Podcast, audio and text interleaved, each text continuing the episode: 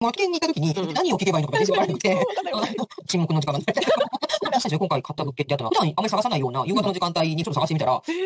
とそうけど、どうすれますか？っていうのも私は買うって決めているので、公園のベンチから電話してたんですよね。不動産ってこんな形で買っていいのかなと思ったから、その立ち会いの時だけ売り主さんの方にお会いしたんです。けど、あの、ほとんど会話もなく、言ったので、なんか、あ、こんなもんなんだと思って、私は何固定資産税とか自主保険料とか、もろもろがあるん。で、ちょっと丸々4万円ちょっとぐらいは残っていきそうな感じなんですけど、4万円、年間 40? 1万円ぐらいはあるのかな。今日はね、ゲストに来ていただきました、パブメンバーの S さんです。今日はよろしくお願いします。よろしくお願いします。初めて家賃収入を得られたというご体験をお話しいただきたいと思います。えっ、ー、と、まずは質問一つ。はい、えっ、ー、と、私のね、副業不動産ゼミに入られたきっかけ、不動産投資に最初に興味があった度合いをから教えてください。はい。あの、パブの方に、うん、あの、入会したのは、うん、あの、アビさんが新たな講座を始めますっていうところで、うん、あの、どんな講座か興味があったもともと不動産投資も全く興味がなかったわけではなくて、ちょっと今日自分で物件を見てみたりとかぐらいはしてたんです。そうだったんです内見をしたりというとこまでは、あの、やってなくて、不動産投資もなんかできたらいいのにな、不然と思っていたので、あの、まあ、そういった機会があったってことで、まあ、入会させてもらったということになります。ありがとうございます。じゃあ、二つ目の質問で、えー、家賃収入を得るまでにかかった期間、それから大変だったことを教えてください。えっと、株が始まった時から、決済が終わったのが11月なので、じゃあ、1年5ヶ月？月ぐらいですね。はいはいはい。一番大変だったっていうのは、やっぱり物件を探すっていうところが本当に大変で不動産屋さんに行くっていうところまで、なかなかできなくて、毎日、まあ、ポータルサイトは見てました。えっと、楽町と、顕微屋さんと、あと、スーモ、アイフルは見ていて、300万円ぐらいの区分っていうことで探してたんですけど、管理費だったりとか、あの、積立金ですかね、修繕積立金が非常に高くなっているので、なんか、あまり25%以内に経費を抑えるっていうようなのに合致する物件が全然なくて、2023年の夏ぐらいは区分を中心にずっと探していたと。ところ。で、日券ぐらいは、あ、これいいのかなって思ったのはあったんですけど、うんうんうん、そういうのってあっという間になくなってしまうっていうところで、買い付けとか連絡する前に、実際もう2、3日じゃなくなったっていうのは、それでも2箇所ぐらいしかなかったかなと思いますね。夏ぐらいに、ちょっと戸建ての方も、あの、広げてみようかなと思って、戸建てもちょっとこう探し始めたと。戸建てだとちょ条件的にいいかなというのもう少し割合的にはあって、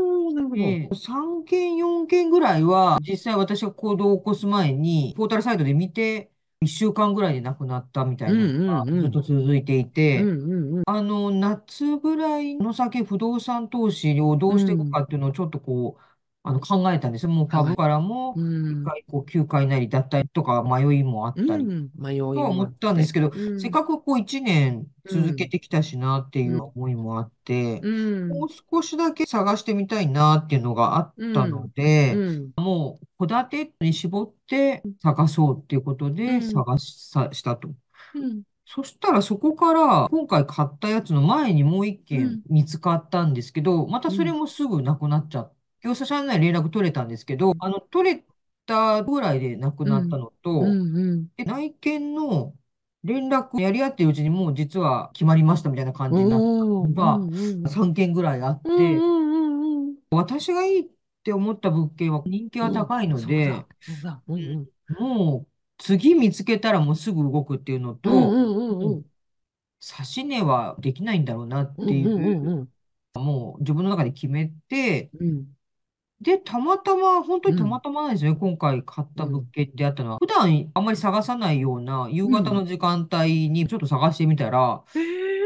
あっとその物件が目に入って、もうあの営業時間終わってるような時間帯だったので、あの朝一で本当に朝6時ぐらいに家を出て、物件を外から見に行って、中に今借りて見える方がいらっしゃるので、当然、外から見たらごく普通の住宅街で、ごく普通の一軒家で、特にそのひび割れとか、まあ、そういったこともなさそうだったと。いうところで、あの、あ、もうこれしかないと思って、で、営業時間とも、ともにも、あの、電話をしたと。いうような感じですね。ああ、鳥肌立った今。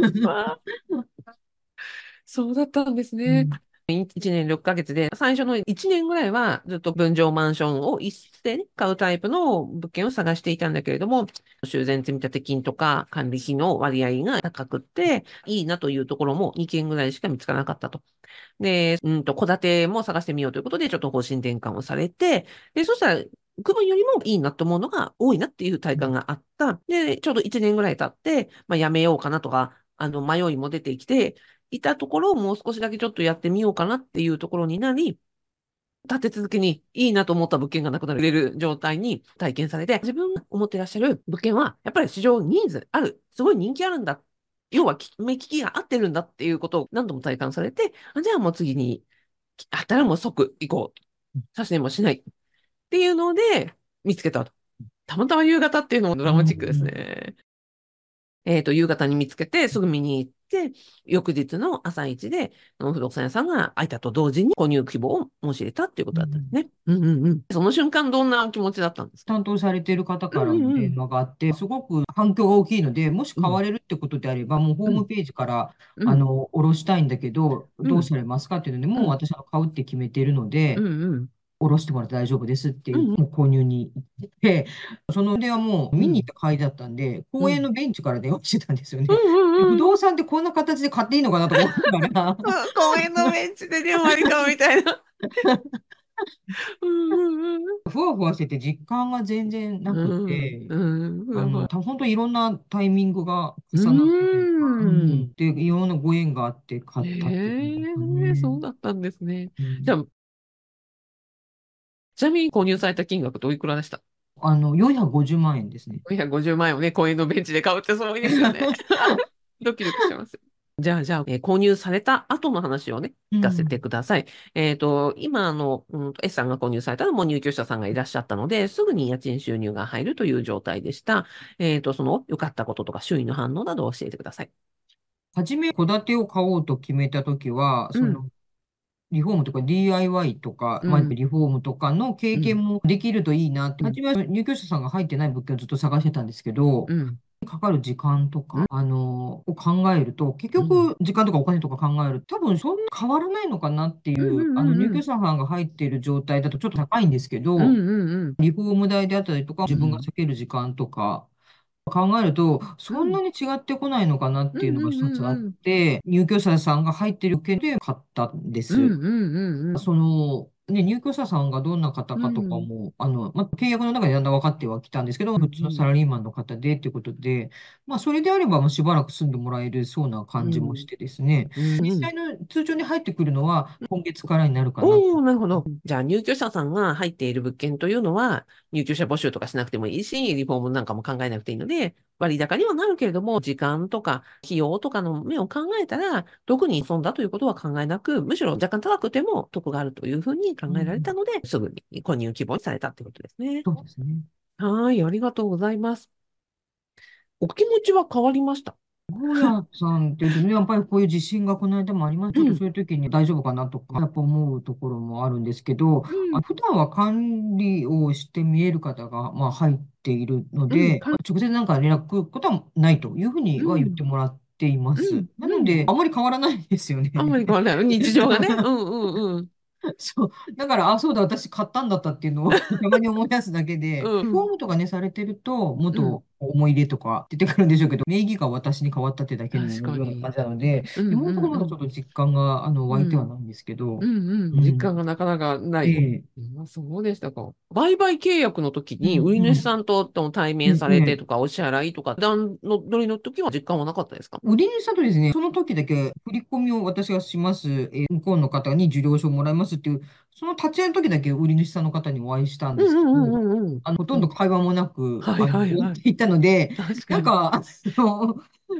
あ、こんなもんなんだなと思って。そんなもんなんだ。私も何かこうね、あの、よろしくお願いしますとかいうやりとりがあるのかななんて思ってたんですけど、何もそういうのもなく、銀行の応接間みたいなのが借りれなかったので、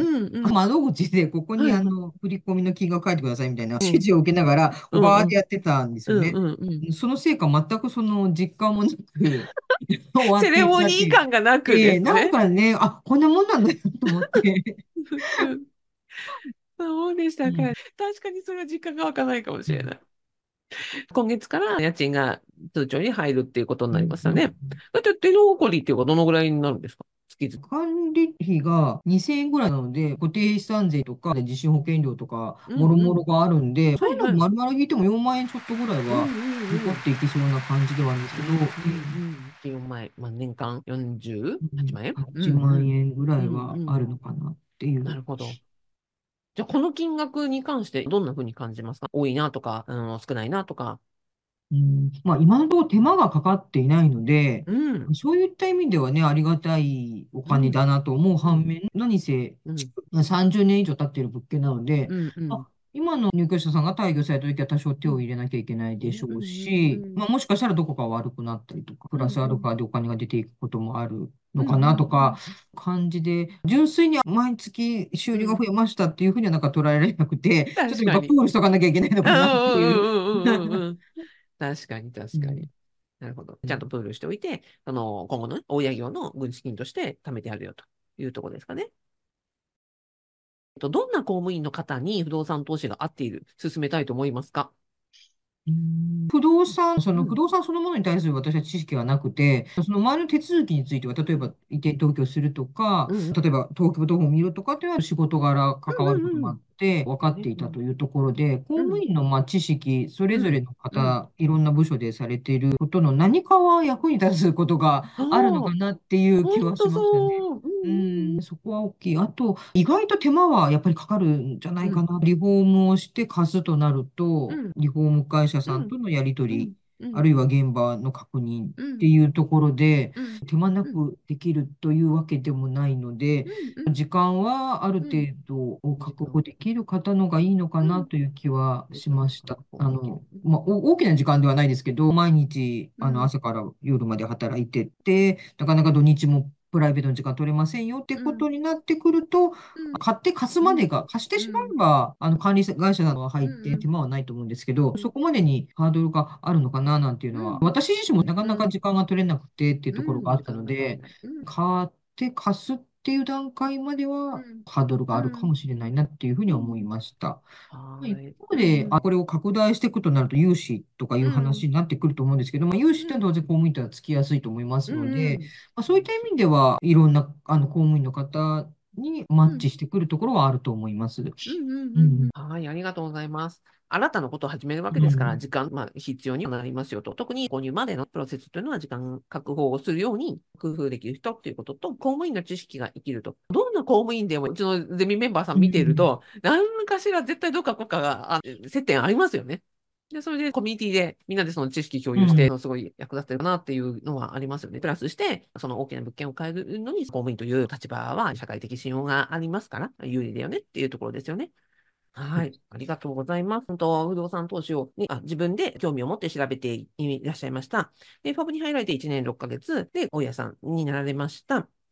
で、自分でやってきてた時と、ファブに入って、なんだろうメンバーがいたり、私がいたりっていうので、何か違いました？やっぱり自分でやめようかなっていう時に、うんこの株の方であったりとか、アビさんの物件、100本の物件ですか？同じ公務員で頑張ってる、やっている人がいるっていうと、あ、まあ、実際変えている人もいるっていうところで、うん。すごい心強いというか、うん。あ、自心強い。分ももうちょっとやってみようかな、みたいなうん気持ちにはなったし、まあ、それがなかったら多分もっと早い段階でやめてたのかな、うんうんうんうん。気はしますね。確かに。メンバーさんが今80人以上いらっしゃって、やってる人がいて、日々ね、コミュニティの中で、こんなの見に行ったとか、ね、飯食作ってとかっていうのをやってますから、そういうのをリアルタイムで見ることができると、仲間の存在を感じて、心強くなったって、ちょっとね、迷ったりやめたりしようかなって思って、もう少しだけやってみようになったのは、やっぱこの力が大きいっていうところで合ってますかねそう。ですね。うんうんうんうん。と、さっきの物件を探して見つけたときに、これどんなのかっていうのを自分で、まあ、見立ててる力もつけていただく教材はありつつも、私が物件をみ一緒に見て、なんでこうだねっていうのをその動画でお返ししたりっていうのを全メンバーさんにご提供していて、それを活用していただいたっていうことだったんですかね。そうですね。うんうんうはいん。あれ、どんな風に活用いただいてましたか？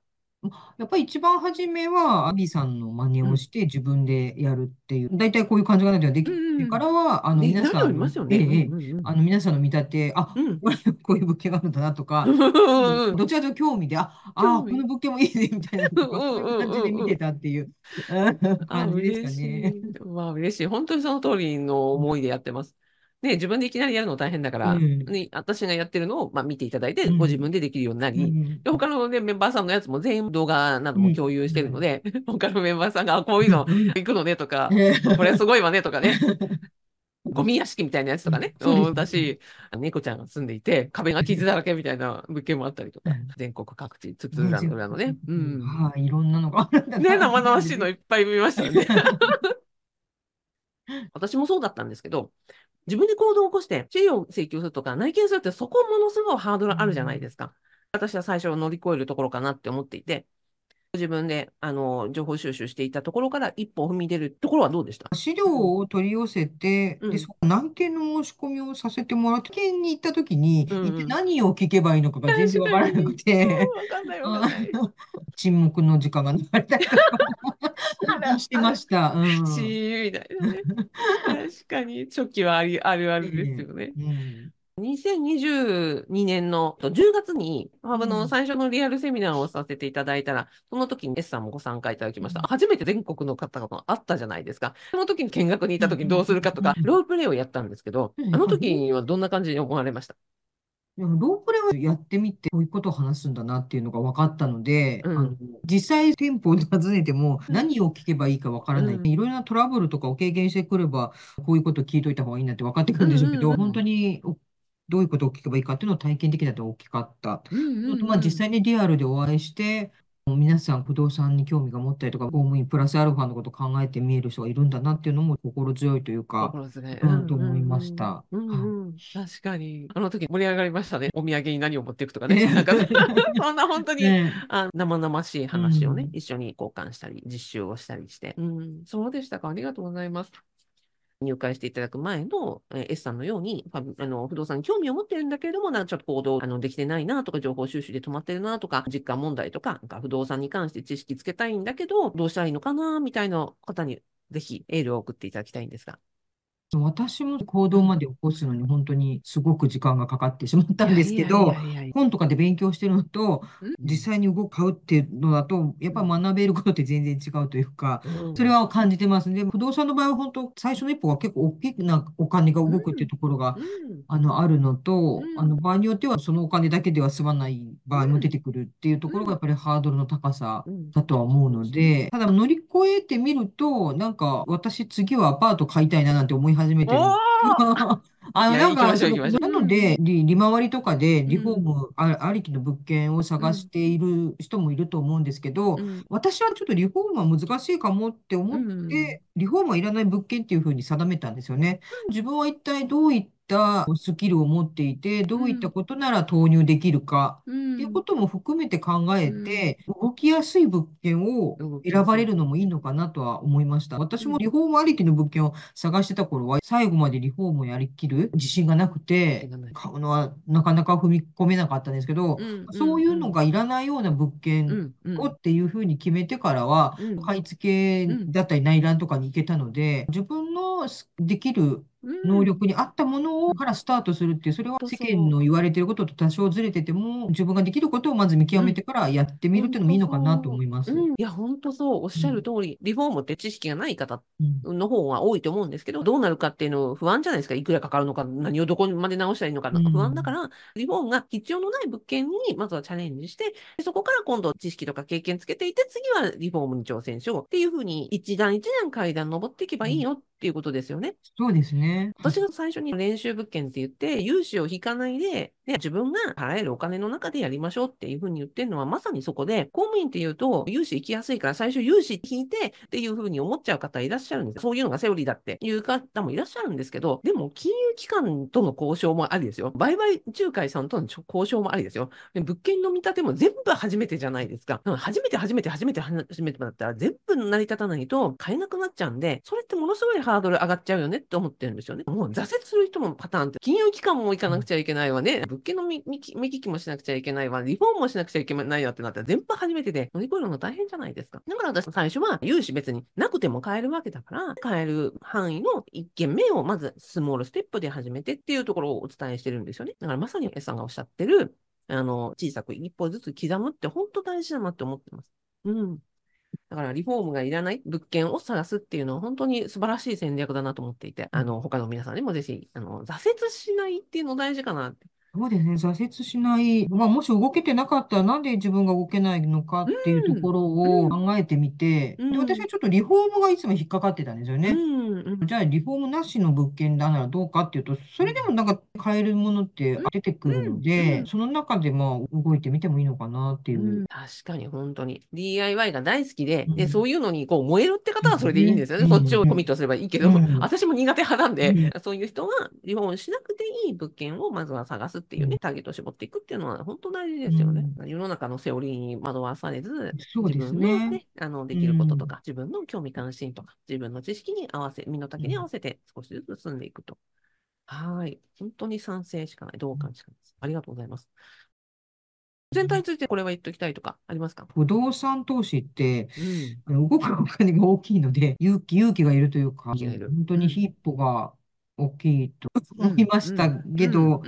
動けばなんか変えていくのかなとも思うので、興味がある方は諦めずにうん取り組まれたらいいと思います。本当そう、本当そう。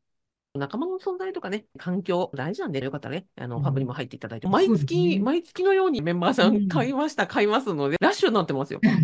本当に、これは S さんはじめ、一歩踏み出された皆さんの力が、あの、あ、じゃあ私も私もっていう風になっていけるので、ぜひぜひね、あの、そうですねいただけたらと思います。貴重なお話を聞かせていただきました S さんに、あの、ありがとうございます。その拍手でございますこの動画見て本当に勇気づけられたり、ああ、こうすればいいんだっていう、次に進むヒントになった方、たくさんいらっしゃると思います。はい。ありがとうございました。はいありがとうございましたじゃあ、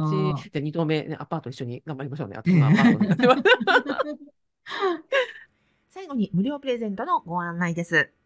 私、元法務省職員であり、現役大家でもあります、アビコカズミが教える公務員に特化した不動産投資無料セミナーを開催しております。あの、業者のセミナーに行くとかもられちゃうんじゃないかというご心配されている方に特におすすめです。まあ、公務員しかいない環境で安心して学んでいただくことができます。ぜひ、この無料セミナーご活用ください。二つ目のプレゼントです。今回お話しいただきました S さんのように不動産投資やってみたいという方、ロジックの方を電子書籍執筆いたしましたので、こちらも無料プレゼントしております。公務員のための不動産投資ビギナーズガイドと言います。第1章は、えー基礎知識編。そして2つ目は、不動産投資でかもられない防衛術。そして3つ目は、この家はいくらで貸せるということで、ご実家やご自宅などを調べられる無料の情報源5選を止めたものになっております。こちらの電子書籍の無料プレゼントも動画の概要欄からお申し込み URL 載せておりますので、ぜひご確認ください。動画をご視聴いただきありがとうございました。S さんへのエールを兼ねてコメントですとか高評価いただけると大変ありがたいです。よろしくお願いいたします。チャンネル登録、そして通知設定していただけると大変嬉しいです。どうぞよろしくお願いいたします。